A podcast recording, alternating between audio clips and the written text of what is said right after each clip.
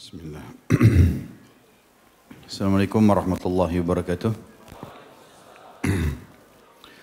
Alhamdulillah wassalatu wassalamu ala rasulillah. Segala puji dan puja kehadirat Allah subhanahu wa ta'ala. Juga salawat dan taslim kepada Nabi besar Muhammad sallallahu alaihi wa wasallam. Melanjutkan bahasan kitab Bulughul Maram kita yang ditulis oleh Ibnu Hajar rahimahullah dan ditahkik oleh Syekh Albani atau ditakhrijkan hadis-hadisnya. Kita sekarang masuk ke bab nafkah setelah selesai membahas bab susuan. Hadis pertama dalam bab nafkah ini adalah hadis nomor 972. Dari Aisyah radhiyallahu anha beliau berkata, "Dakhalat Hindun bintu Utbah imra'atu Abi Sufyan ala Rasulillah sallallahu alaihi wasallam."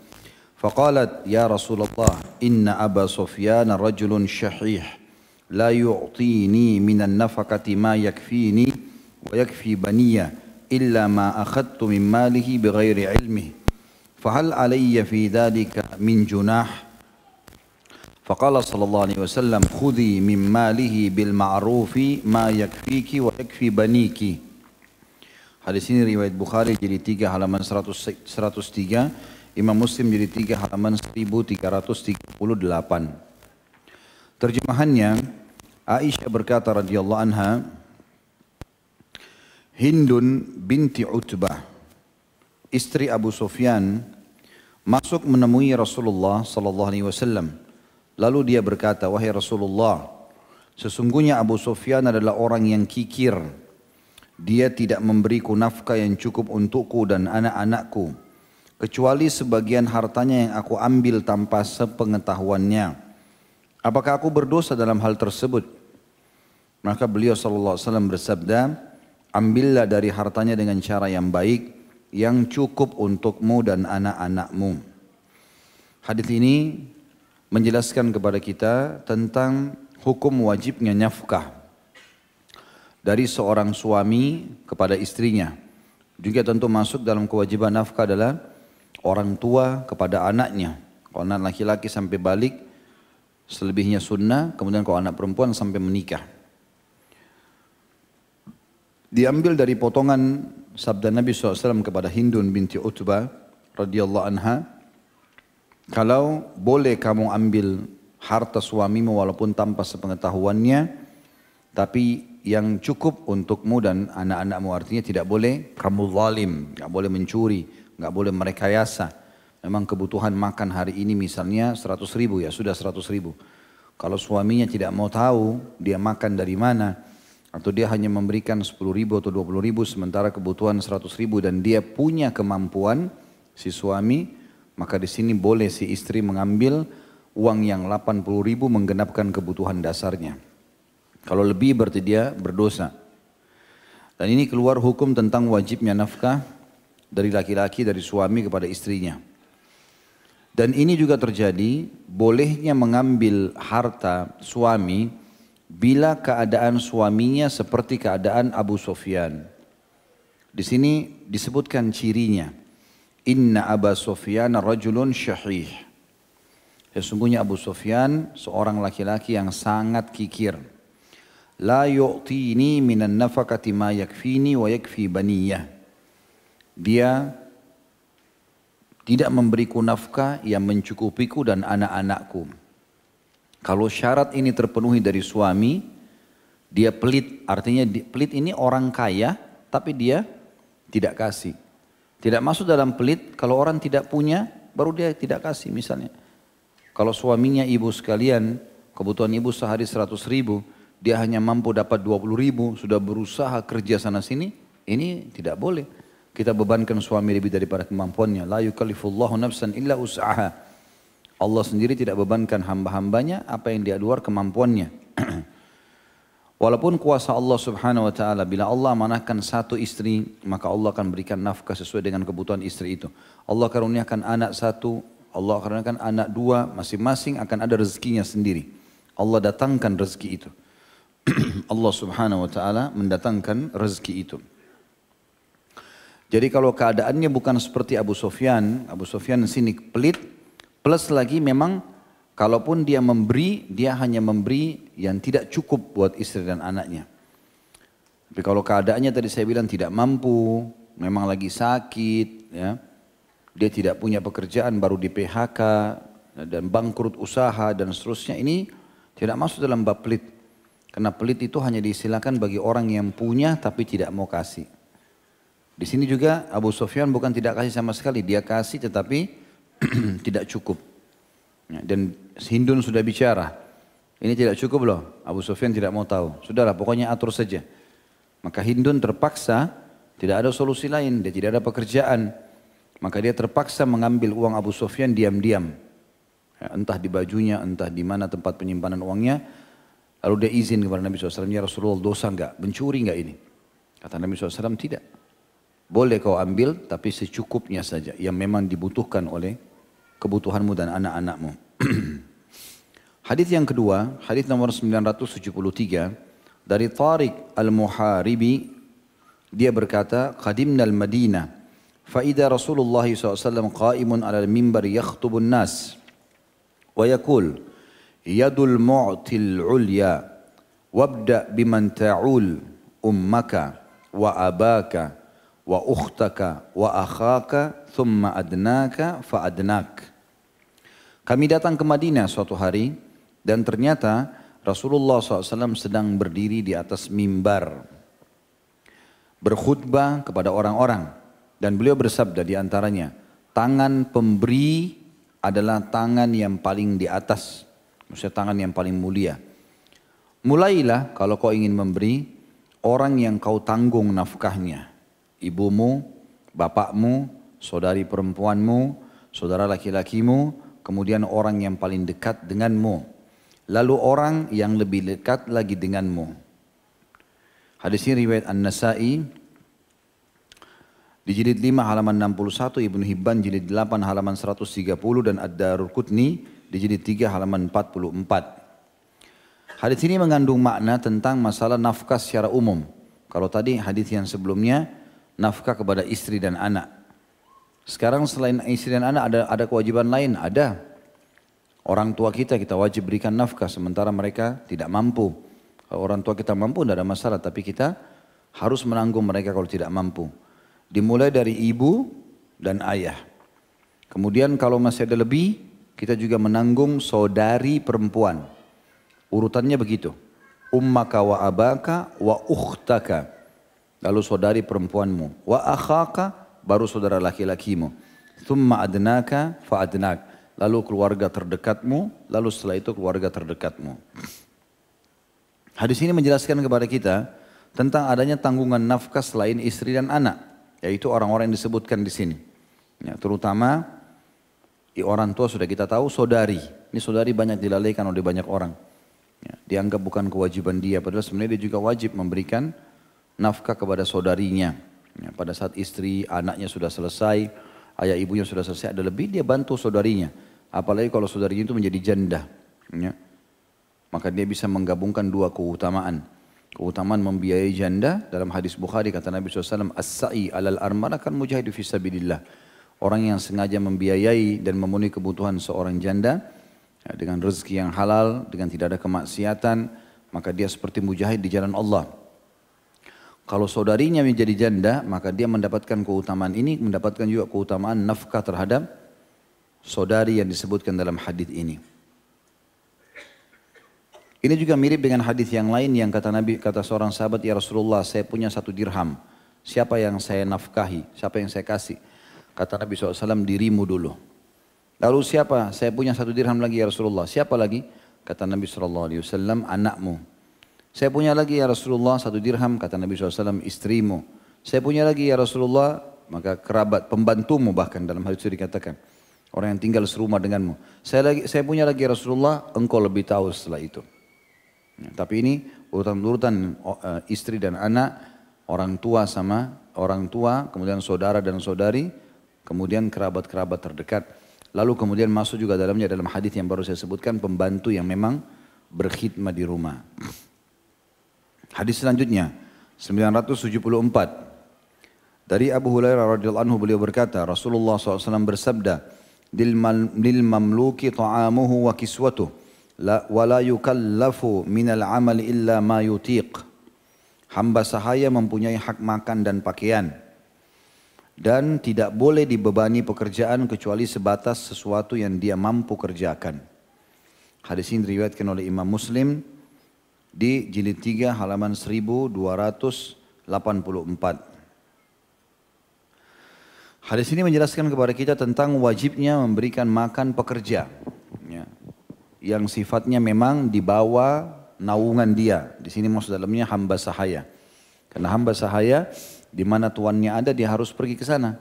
Dia berkhidmah kepada tuannya karena dia dianggap bagian daripada tuannya. Tuannya bisa menjualnya, bisa menggunakan jasanya.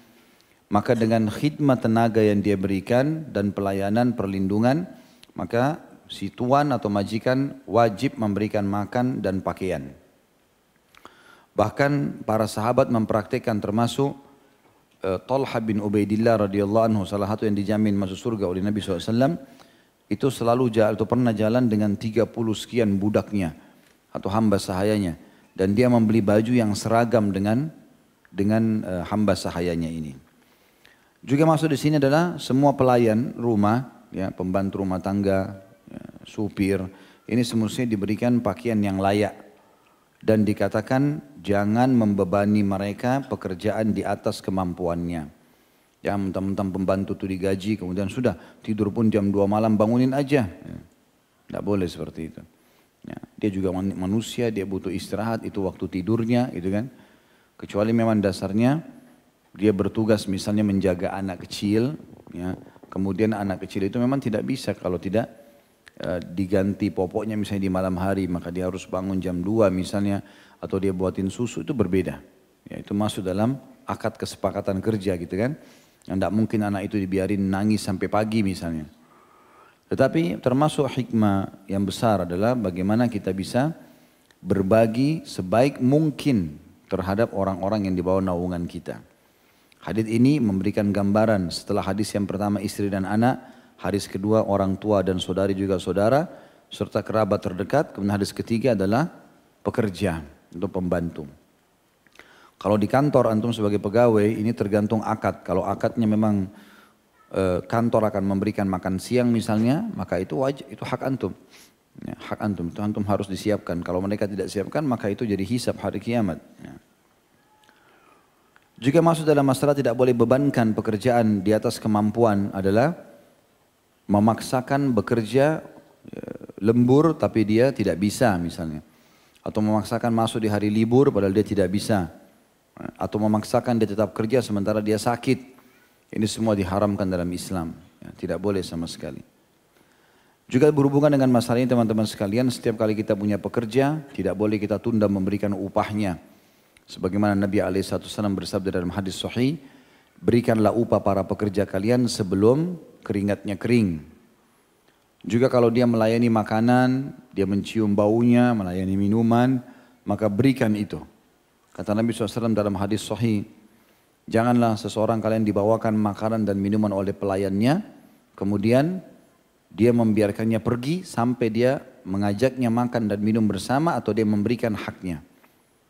Karena bagian dari makanan itu dia butuhkan. Makanya banyak pembantu rumah tangga mencuri makanan di kulkas, makanan majikan dan mereka pelit sekali. Tidak memberikan makanan dan minuman. Beli belanja makanan banyak pembantunya nggak pernah rasakan. Akhirnya dia mencuri di malam hari. Dan ini membuka pintu dosa. Gitu kan. Hadis selanjutnya 975 dari Hakim bin Muawiyah Al-Kushairi dari bapaknya radhiyallahu anhu majma'in qultu ya Rasulullah ma haqqu zawjati ahadina alaihi qala an tut'imaha idza ta'imta wa taksuha wa taksuha idza iktasaita wala tadribil wajha wala tukabbih. Al-hadith. Aku berkata wahai Rasulullah, apa hak istri salah seorang dari kami atas suaminya? Jadi kami sebagai suami harus berikan apa kepada istri kami ini? Beliau wasallam menjawab, kamu memberinya makan jika kamu makan, memberinya pakaian jika kamu memakai pakaian, jangan memukul wajahnya, jangan menjelek-jelekkannya. Ya.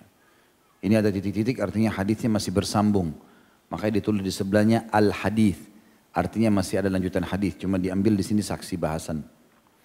Hadis ini telah disebutkan dalam bab bergaul dengan istri. Pernah disebutkan sebelumnya ya. Karena di sini sudah disebutkan dengan sanad Hasan di nomor 868. Ya. Kita sekarang membahas 974. Berarti memang hadis ini sudah atau kita bahas sekarang 975. Hadis ini sudah dibahas di 868. Bisa kembali ke hadis itu. Yang jelas hadis ini teman-teman sekalian menjelaskan kepada kita beberapa poin. Yang paling penting adalah rincian nafkah itu sendiri. Kalau tadi hadis pertama penjelasan tentang wajib menafkahi istri dan hadis Hindun.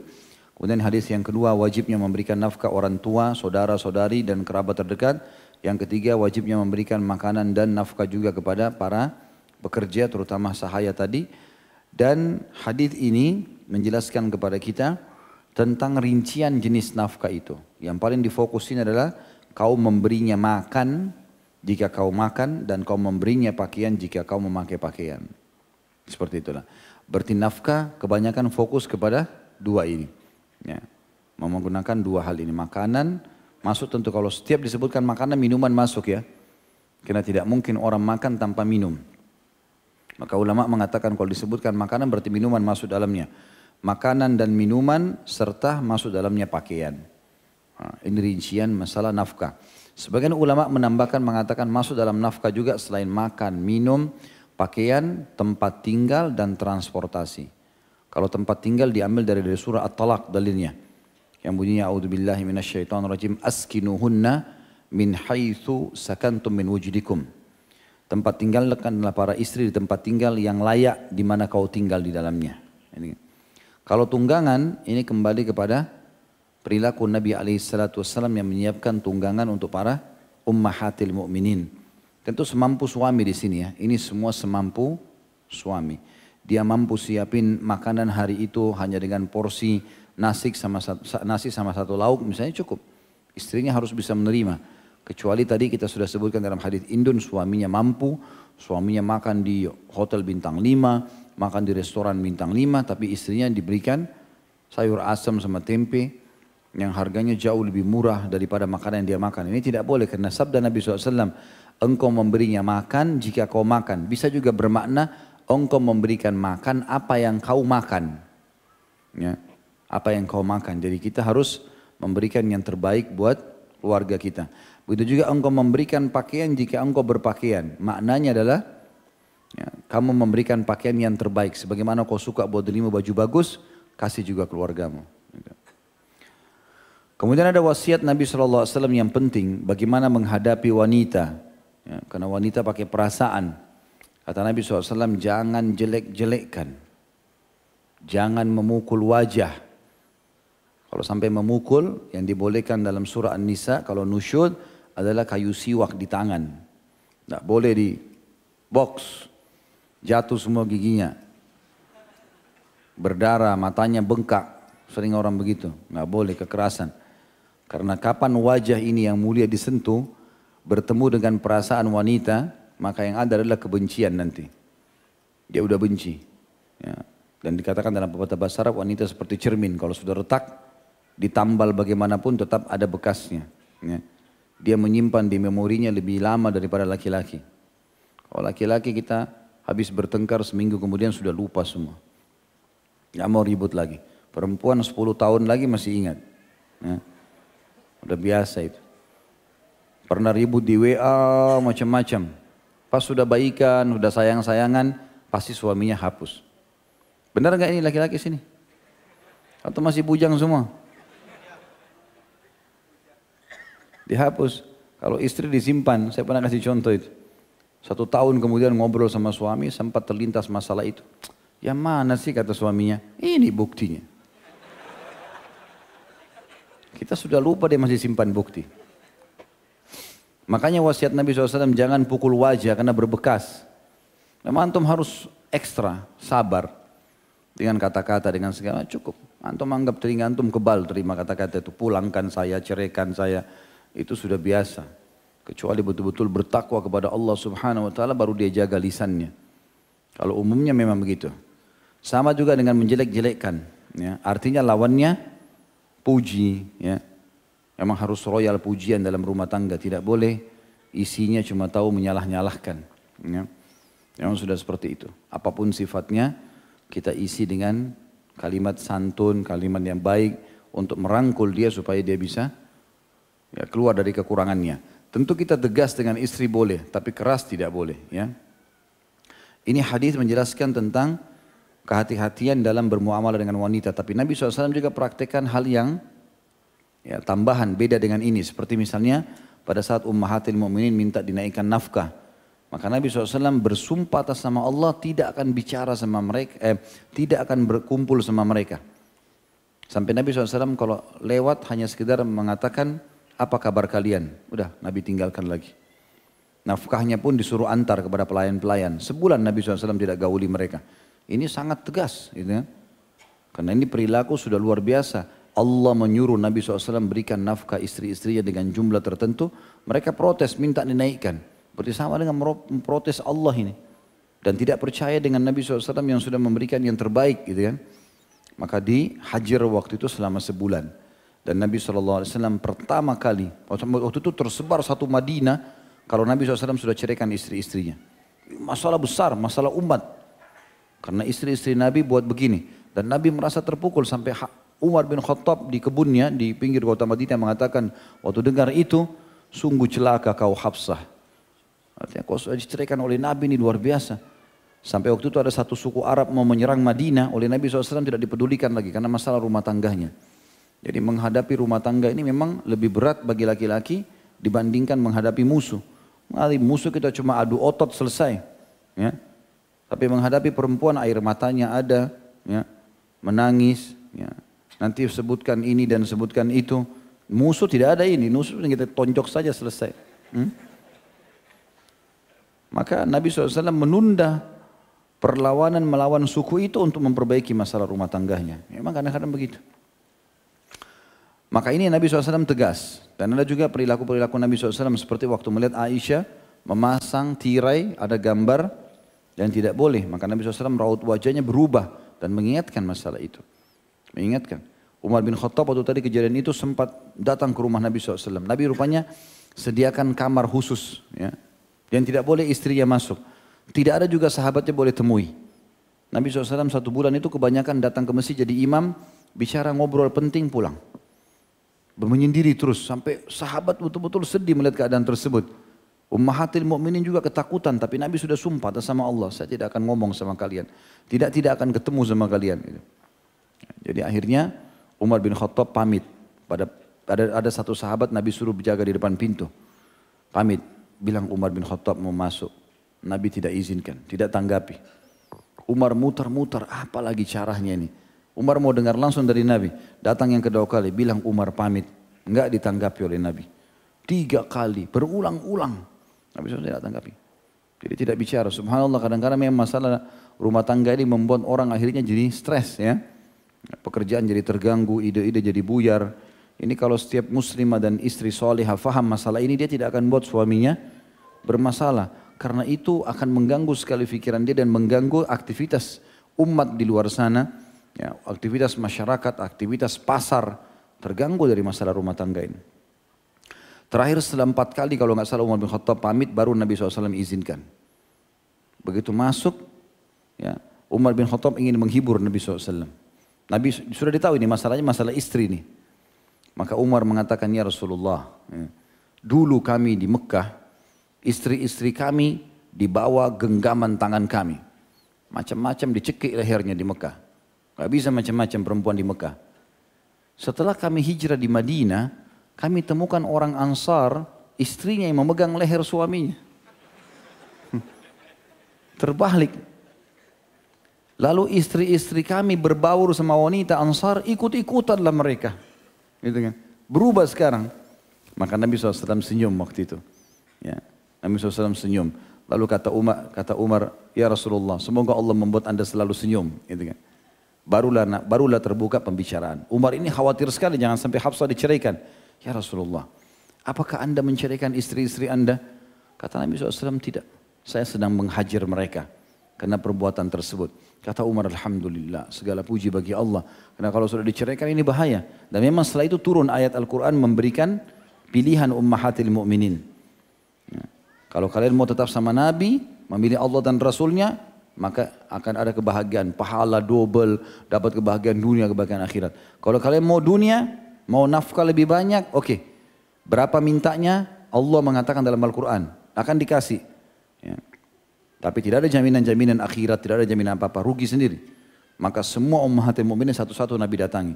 Allah menyuruh kau memilih. Ikut denganku dengan nafkah yang ada, atau kau cerai, saya kasih kamu apa yang kau minta.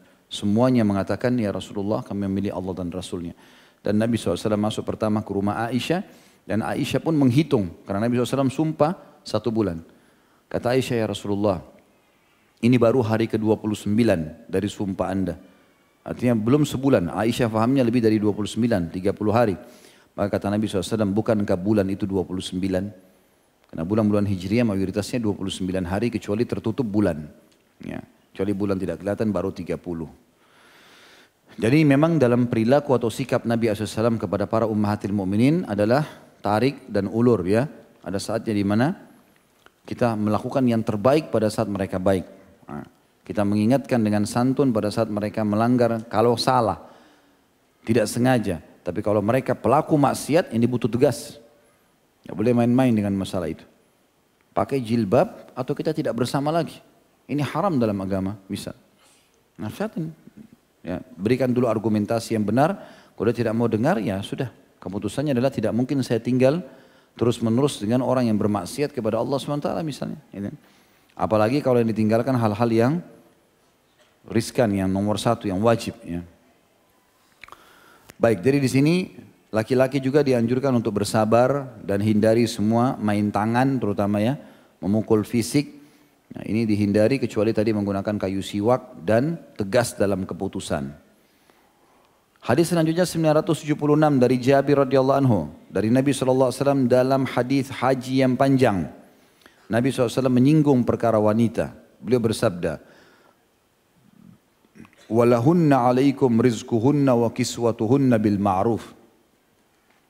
Hak mereka yang menjadi kewajiban atas kalian adalah memberi nafkah dan pakaian kepada mereka dengan cara yang baik. Hadis ini diriwayatkan Imam Muslim di jilid 2 halaman 890. Tentu kedua hadis ini ya, 975 dan 976 ada lanjutan hadisnya. Nabi SAW setelah jelaskan haknya istri, beliau mengatakan dan hak kalian dari mereka adalah mereka tidak boleh memasukkan siapa pun yang kalian tidak sukai dalam rumah kalian. Ya. Jadi memang ada hak-hak kita juga dari istri. Tapi di sini karena bicara masalah nafkah, maka Ibnu Hajar rahimahullah mencukupkan dengan saksi bahasan saja. Hadis ini juga sama 976 menjelaskan kepada kita tentang pemberian nafkah dan wajibnya dari laki-laki berisi nafkah di sini masuk makanan, minuman dan seterusnya dan pakaian dikatakan ya, kepada mereka. Jadi wajar kalau istri antum suka masak, suka beli beragam macam makanan, dia tahu restoran yang enak di mana itu biasa. Hmm, kalau antum laki-laki, kita makan sini yuk, ayo ikut saja. Ya, masa ini ada, ya kita makan, biasa saja laki-laki. Kalau antum agak rewel berarti antum pindah alam itu. Hmm? Ada dihidangkan bismillah, ayo. Tidak sempat masak, sudahlah beli saja. Mudahkan, tidak usah persulit. Karena itu memang nak masuk dalam nafkah. Kata sebagian ulama hadis, berarti memang wanita itu suka dengan kuliner, makanan, minuman, pakaian itulah yang Allah suruh kita wajib berikan. Sama juga dengan pakaian, baru beli baju, beli baju lagi. Tidak apa-apa, belikan aja. Tidak ada masalah. Biar raknya sudah mau rubuh, tidak apa-apa. Ya. Ada diskon nih beli, ya bismillah. Kalau kita masih ada uang, beli saja. Dan kita berpikir teman-teman sebagai laki-laki, orang ini amanah dari Allah. Allah yang menyuruh kita kasih dia makan, kasih dia minum, eh, lindungi dia, antar ke tempat tujuannya, izinkan, ya, safar bersamanya, lindungi, didik. Ya, kemudian apa saja kebutuhan itu semua kita diperintahkan oleh Allah SWT. Jadi tidak usah lihat dia. Ya, kita lihat bagaimana perintah Allah SWT pada kita. Tugas hanya sampai ajal datang. Selesai. Ya. Kemudian selanjutnya 977 dari Abdullah bin Amr radhiyallahu anhuma beliau berkata Rasulullah SAW bersabda kafa bil mar'i ithman may yakutu. Cukuplah seseorang itu memikul dosa yang berat apabila dia menyanyiakan orang yang wajib dia nafkahi. Hadis ini diriwayatkan oleh An-Nasai di jilid 5 halaman 374. Ya. Hadis ini yang digunakan juga oleh Imam Az-Zahabi rahimahullah tentang dosa besarnya orang yang sengaja membengkalikan kewajibannya. Nggak mau tahu istrinya mau makan apa, ada makanan atau tidak. Anaknya dibengkalikan, pakaian mereka tidak diganti-ganti, rumah mereka kotor, padahal dia mampu semuanya. Ini nggak boleh. Ya, ada laki-laki begitu, dia safar sana sini, kerja di perusahaan yang besar, selalu meeting di hotel bintang 5, rumahnya kecil sekali, padahal dia mampu beli rumah besar. Kenapa nggak beli rumah yang besar, yang nyaman, gitu kan? Walaupun itu rumah kita teman-teman, Allah menggunakan dalam Al-Quran, walaupun rumah suami itu digunakan damirnya rumahnya dia. Ya. Seperti misalnya kasus Yusuf alaihissalam waktu diganggu oleh istrinya raja. Allah menggunakan dalam surah Yusuf kalimat dan yang ada di dalam rumahnya wanita itu menawarkan dirinya pada Yusuf. Warawadathu allati huwa fi baitiha. Dan yang yang wanita istri permaisuri itu istri raja itu menawarkan dirinya pada Yusuf di rumahnya. Ha ini kembali kepada perempuan, padahal itu rumah suaminya. Kenapa Allah pakai namanya dia? Kenapa Allah tidak bilang di rumah suaminya? Karena rumah itu kata ulama tafsir mayoritas dipakai oleh istri. Kan yang paling banyak waktu di rumah istri. Makanya pada saat antum berikan rumah yang terbaik, makanan yang terbaik, antum juga akan aman di luar rumah. Karena mereka butuhkan dasar itu. Antum yang antum butuhkan dasar pelayanan. Nah untuk memunculkan unsur timbal balik, fasilitasi kulkas penuh dengan makanan, kebutuhan makanan, minuman, dia mau masak apa, silakan pakaian, itu semua fasilitas dikasih. Nanti akan ada unsur terbalik, layanan, pelayanan kita ya. Masalah biologis, masalah anti masakan, masalah pembersihan rumah dan seterusnya. Masih nomor hadis yang sama dan juga diriwayatkan oleh Imam Muslim dengan lafaz ayyah bisa amman yamliku kutah apabila dia menahan nafkah orang yang dia kuasai. Hadis ini riwayat Muslim di jilid 2 halaman 692. Jadi hadis ini sama dengan hadis sebelumnya tadi, artinya akan sangat berat hukuman bagi orang yang punya kemampuan tapi tidak mau nafkah. Ya. Saya dapat informasi ada sebagian ikhwah, ya, itu semoga Allah berikan hidayah, pelit sekali sama istrinya.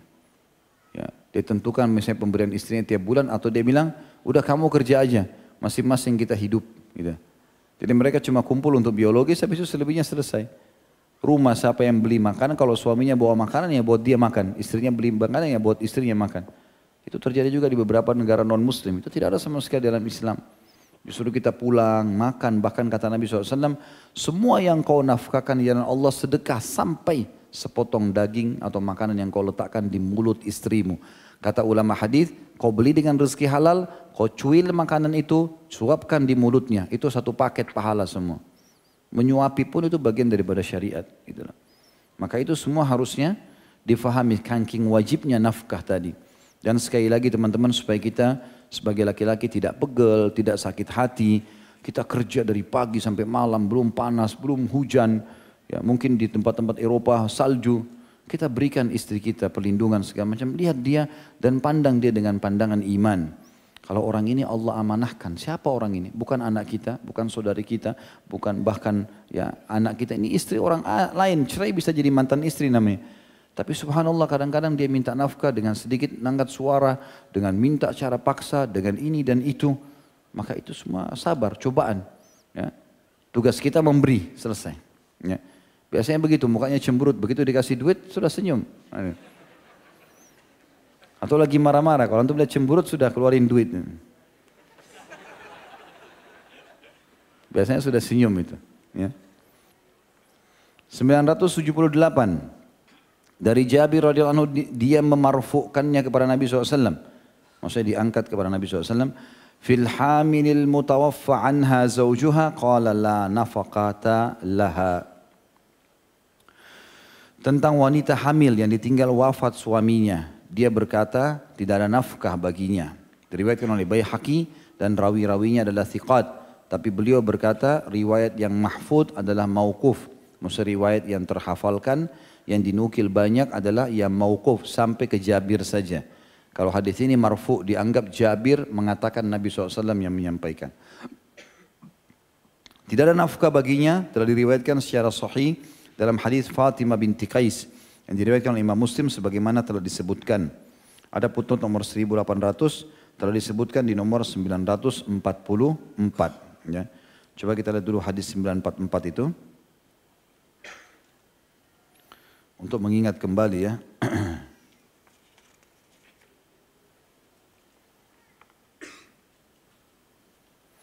Di situ disebutkan dari Sya'bi, dari Fatimah binti Qais, dari Nabi SAW tentang wanita yang ditalak dengan talak tiga. Laisa laha sukna wala nafkah. Dia tidak mendapatkan hak tempat tinggal dan nafkah. Hadis diriwayatkan oleh Imam Muslim.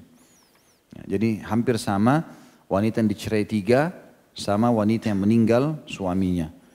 Tidak ada lagi nafkah karena pemberi nafkah sudah tidak punya kewajiban.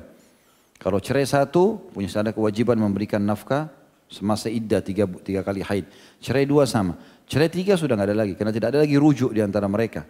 Kecuali si wanita nikah resmi dengan seorang laki-laki, cerai juga tidak direkayasa, baru terbuka variabel kembali kepada mantan suami pertama. Karena dia sudah tidak boleh kempul lagi sama mantan istrinya, maka di sini tidak wajib nafkah. Begitu juga dengan yang meninggal, karena yang sudah meninggal sudah mati, dia yang wajib memberikan nafkah, berarti gugur di sini. Tinggal wanita hamil ini, ya kalaupun suaminya meninggal, dibiayai atau terbiayai dari warisan yang ditinggal. Ataupun misalnya kerabat-kerabatnya masih hidup, ya orang tuanya, saudaranya dan seterusnya. Itu makna daripada hadis ini. Hadis selanjutnya 979. Ya. Dan bab kita ini sampai 983 ya. Dari Abu Hurairah radhiyallahu anhu beliau berkata, Rasulullah SAW bersabda, Al-yadul ulya khairum min al-yadis sufla.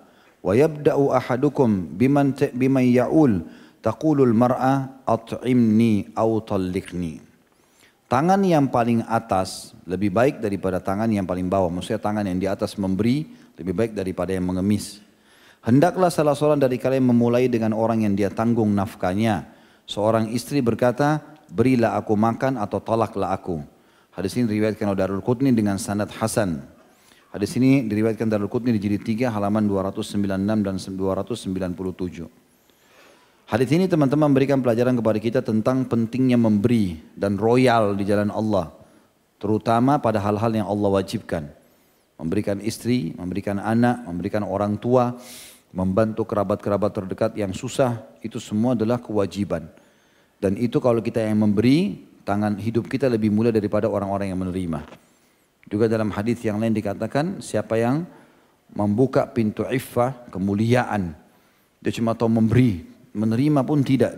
Gitu kan? Kecuali hadiah yang dikasih mungkin. Karena Nabi SAW terima hadiah, tapi kalau dia ngemis enggak. Siapa yang membuka pintu iffah, mulia. Dia tidak mau minta-minta, bahkan dia memberi, kecuali Allah bukakan baginya pintu kekayaan. Dan tidak ada orang yang membuka pintu uh, apa namanya mengemis kecuali Allah bukan pintu kemiskinan. Jadi teman-teman apa ruginya kita memberikan istri apa pun yang dia butuhkan kita iakan, anak-anak selama itu adalah halal dan kita mampu kasih saja. Toh dari situ Allah bukakan rezeki yang luas. Sebenarnya tidak usah jauh-jauh sedekah. Orang terdekat saja kita kasih, itu sudah menyebabkan banyak sekali rezeki. Kalau antum melihat ada orang miskin di pinggir jalan dan antum merasa iba dengan dia, dan antum mau memberi itu bagus. Tapi antum perlu tahu, memberikan istri dan anak lebih besar daripada memberikan orang miskin itu. Bahkan memberikan istri dan anak yang merupakan kewajiban ya, yang harus kita kasih. Kalau tambahan itu sudah sunnah. Tapi kewajiban lebih afdal daripada berinfak di jihad. Kata Nabi SAW dalam hadis Bukhari, dinar yang kau keluarkan di jalan Allah, jihad. Dinar yang kau berikan kepada fakir miskin. Dinar yang kau berikan pembebasan budak. Dinar yang kau berikan kepada istri anakmu, jauh lebih besar pahalanya. Yang dimaksudnya adalah kewajibannya ya. Misalnya dia butuh satu bulan 3 juta, 10 juta. Kita sudah hitung minyak, sabun, segala macam. Ini kita kasih ke dia, maka itu kewajiban lebih afdal daripada sedekah yang lain. Tapi kalau tambahan, misalnya kebutuhan dia 10 juta per bulan atau 5 juta per bulan. Kita ada gaji 20 juta, ada 10 juta lebih. Istri minta tambahan, mau ini, mau itu. Itu sudah sunnah, sudah keluar daripada kewajiban. Kalau ada orang miskin yang minta atau kerabat lain bertemu dengan sunnah bukan lagi kewajiban nafkah istri di sini kita punya khiar boleh pilih mau kasih ini atau mau kasih itu tapi kalau bertemu antara kita mau sedekah secara umum dengan hak dasarnya istri harus didahulukan nah, ini kewajiban dari Allah subhanahu wa ta'ala makanya bijak sekali teman-teman tulis kebutuhan istri saya tulis di laptop itu kebutuhan istri saya ini kebutuhan duduk sama dia kebutuhan kamu apa saja misalnya anak pertama butuhnya ini ini ini ini susulah inilah itulah segala macam. Kira-kira butuh berapa banyak satu bulan? Sekian. tulis rinciannya. Satu anak ini misalnya 2 juta.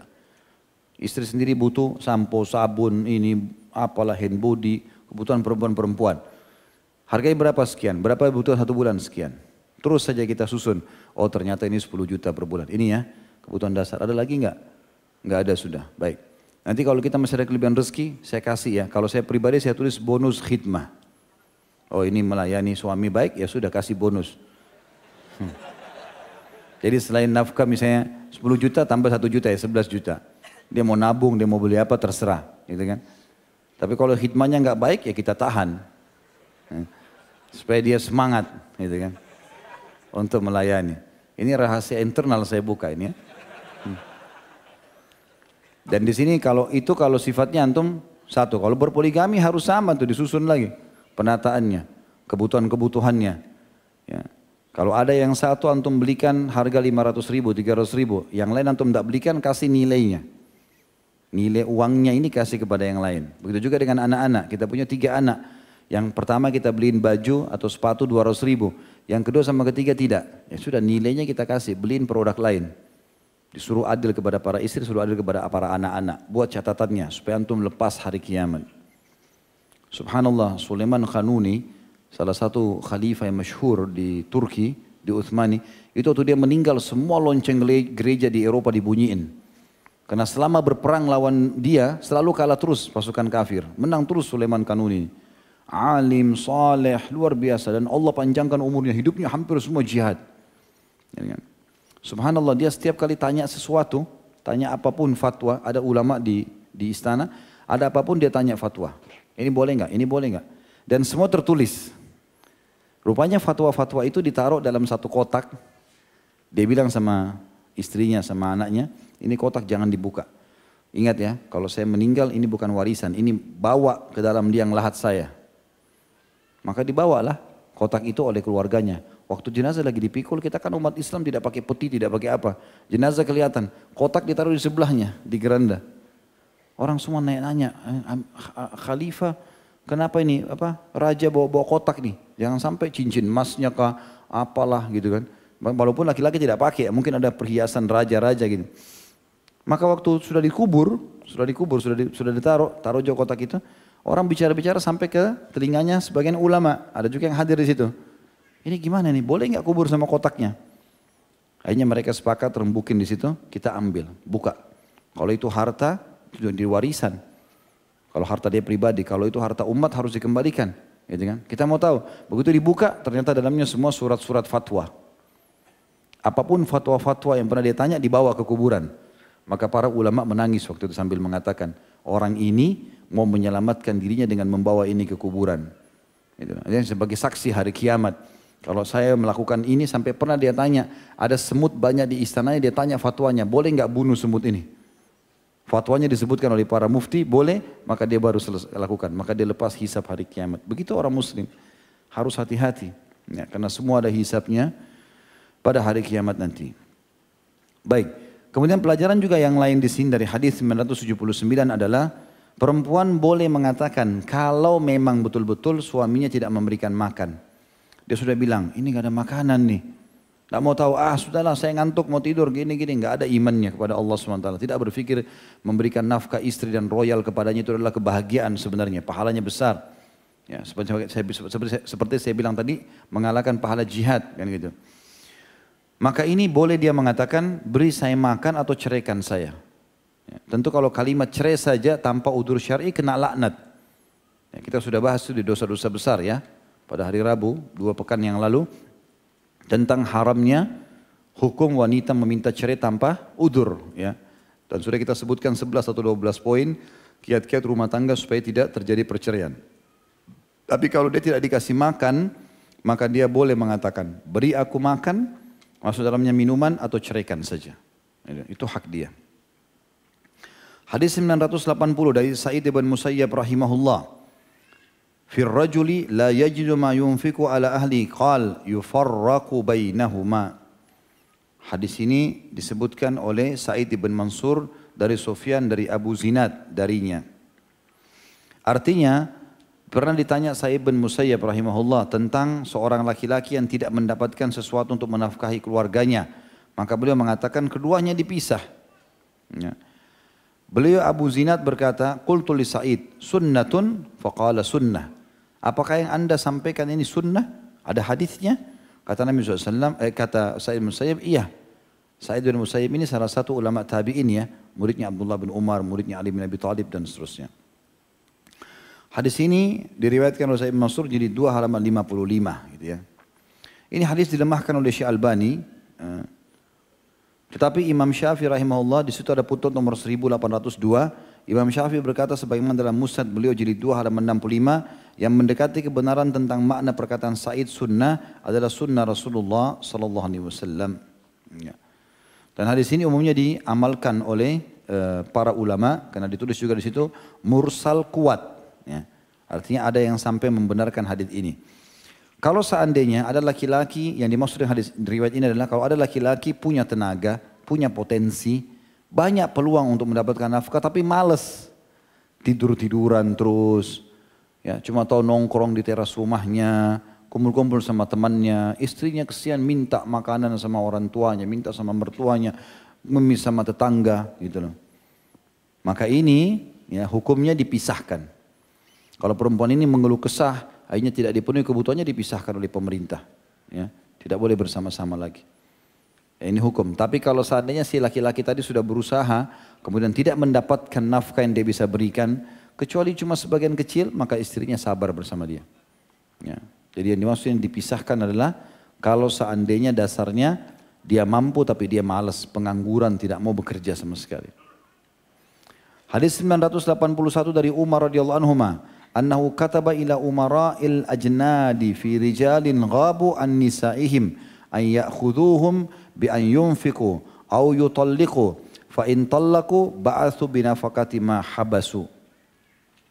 Bahwasanya Umar bin Khattab pernah menulis kepada para panglima pasukan tentang suami-suami yang pergi meninggalkan istri mereka agar para panglima pasukan itu memberi pilihan kepada mereka. Memberi nafkah kirim uang untuk supaya hidup istrinya dan anaknya atau menceraikannya. Jika mereka menceraikan atau mentolak, maka mereka diharuskan mengirim nafkah selama mereka menahan istrinya. Diriwayatkan oleh Imam Syafi'i kemudian Al-Baihaqi dengan sanad hasan. Disebutkan oleh Imam Syafi'i jadi 2 halaman 65 dan Baihaqi jadi 7 halaman 469. Riwayat ini menjelaskan berkaitan tentang wajibnya nafkah. Sampai seorang mujahid yang pergi berperang pun, yang pergi berperang pun, jelas-jelas pergi jihad di agama Allah, istri-istri yang ditinggal maka opsinya adalah tinggalkan nafkah yang cukup atau kirim uang yang cukup dari gajinya supaya mereka hidup dan mereka bersabar dengan keadaan itu atau ceraikan saja. Ya. Biarkan mereka menikah sama laki-laki lain, hidup segala macam, jangan ditahan orang. Ini berhubungan dengan masalah makan. Karena nggak mungkin kalau tidak, walaupun mujahid dia tidak kasih makan istrinya, berapa hari bisa bertahan lapar? Sehari, dua hari, tiga hari, setelah itu ke mana? Kalau dia ada iman bagus, kalau dia tidak ada iman bagaimana? Sampai pernah ada kasus juga di zaman Umar bin Khattab radhiyallahu anhu beliau menjadi khalifah setiap hari keliling-keliling Madinah cari ada nggak orang yang punya masalah nih. Akhirnya beliau melewati rumah seorang wanita, rupanya ini orang wanita ini pengantin baru. Baru menikah beberapa waktu, terus suaminya pergi jihad. Gitu kan? Dan sudah lama nggak pulang. Maka Umar bin Khattab mendengar perempuan ini melantunkan syair.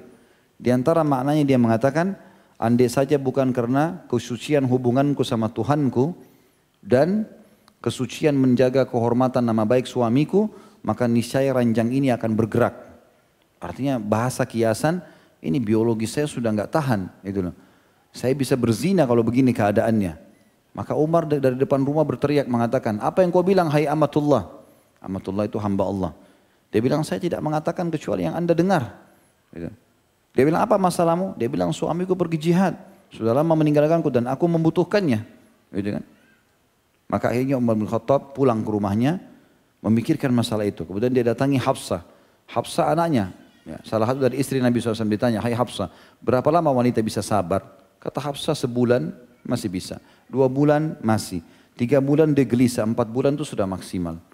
Maka Umar bin Khattab mengirim surat kepada para panglima perang Seluruh laki-laki mujahid maksimal di medan perang 4 bulan. Kalau masih hidup pulang. Nanti diganti sip-sipan. Gitu. Maka ini juga berarti merupakan kebutuhan yang harus. Di sini Umar bin Khattab saking tegasnya, mujahid saja dia punya opsi. Dia ceraikan istrinya atau dia berikan nafkah. Kalaupun dia ceraikan, tetap juga dia harus memberikan nafkah semasa dia meninggalkan istrinya. Misalnya sudah tiga bulan dia tinggalkan. Tiga bulan dia tidak sempat kasih nafkah. Bayar dulu itu. Kasih itu. Haknya dia yang tiga bulan itu. Hadis selanjutnya 982 dari Abu Hurairah radhiyallahu anhu beliau berkata, "Ja'a rajulun ila Nabi sallallahu alaihi wasallam faqala, "Ya Rasulullah, indi dinar." Qala anfikhu ala nafsik. Qala indi akhar. Qala anfikhu ala waladik. Qala indi akhar. Qala anfikhu ala ahlik. Qala indi akhar. Qala anfikhu ala khadimik. Qala indi akhar. Qala anta a'lam. Seorang laki-laki datang kepada Nabi SAW seraya mengatakan, Ya Rasulullah aku mempunyai satu dinar. Maka Nabi SAW mengatakan, infakkan untuk dirimu. Dia berkata, aku masih memiliki yang lain, satu dinar lagi. Nabi SAW mengatakan, infakkan untuk anakmu. Lalu dia mengatakan, aku masih memiliki yang lain. Kata Nabi SAW, infakkan untuk istrimu. Ia mengatakan, aku masih memiliki yang lain. Beliau menjawab SAW, infakkan ia untuk pelayanmu. Lalu dia mengatakan, aku masih memiliki yang lain. Maka Nabi SAW mengatakan, kamu lebih tahu setelah itu. Ini hadis sudah kita bacakan tadi. Dan maknanya adalah di sini susunan nafkah. Yang wajib adalah diri sendiri. Kita juga harus menghilangkan lapar, haus, menggunakan pakaian, keluarkan dulu buat diri kita. Ada orang istrinya kelihatan sangat luar biasa. Istrinya pakai mobil, istrinya pakai baju bagus, makanan di rumah banyak, mereka makan minum, dia sendiri menderita, susah. Gitu. Nah ini sunnah Nabi SAW, dia biayai dirinya. Dia juga layak pakai kendaraan yang bagus, dia juga layak makan yang bagus, pakai baju yang bagus, silahkan. Gitu kan? Kemudian dia memberikan kepada keluarganya. Dan kalau bertemu antara istri sama anak, maka anak didahulukan. Karena tidak ada namanya mantan anak, tapi ada namanya mantan istri. Ya. Kalau bercerai, anak selamanya. Ya, maka anak itu bagian daripada kita. Didahulukan baru kemudian istri. Ya. Dan sudah kita sebutkan juga keutamaan orang tua yang mendahulukan anaknya dalam memberikan nafkah. Ya, kalau seandainya ada seorang pernah ibu yang datang ke majlis atau di rumah Aisyah, radhiyallahu kemudian dibagi dua lah kurma yang dia pegang untuk kedua anaknya ya setelah anaknya menghabiskan kurma masing-masing padahal ibu itu pengen makan maka Aisyah mengatakan saya kagum dengan sikap ibu ini lalu saya lapor kepada Nabi SAW Nabi mengatakan sikap ibu tadi membawanya masuk ke dalam surga hanya memberi potongan makanan kepada anak mendahulukan anak ini babnya sendiri Hadis terakhir dalam bab nafkah adalah hadis nomor 983 dari Bahaz bin Hakim dari bapaknya dari kakeknya beliau berkata, "Qultu ya Rasulullah, man abar?" Qala ummaka, qultu thumma man? Qala ummaka, qala thumma man? Qala ummaka, qultu thumma man? Qala abaka, thumma al-aqrab fal-aqrab. Aku berkata wahai Rasulullah, kepada siapa aku berbuat baik? Pelayananku yang terbaik. Berikan nafkah kalau memang ada kebutuhan. Maka beliau bersabda ibumu. Aku berkata kemudian siapa lagi? Kata Nabi SAW ibumu. Aku berkata lagi siapa? Kata Nabi SAW ibumu. Aku berkata kemudian siapa? Lalu Nabi SAW mengatakan bapakmu. Kemudian orang yang paling dekat denganmu. Lalu orang lebih dekat lagi denganmu. Ya. Artinya orang yang terdekat dari kalangan-kalangan kerabat ini. Allahu alam. Baik kita akan bahas insya Allah pertemuan akan datang lagi bahasan tentang uh, anak asuh atau pengasuhan ya anak haknya ke siapa. سبحانك اللهم بحمدك أشهد أن لا إله إلا أنت أستغفرك وأتوب إليك السلام عليكم ورحمة الله وبركاته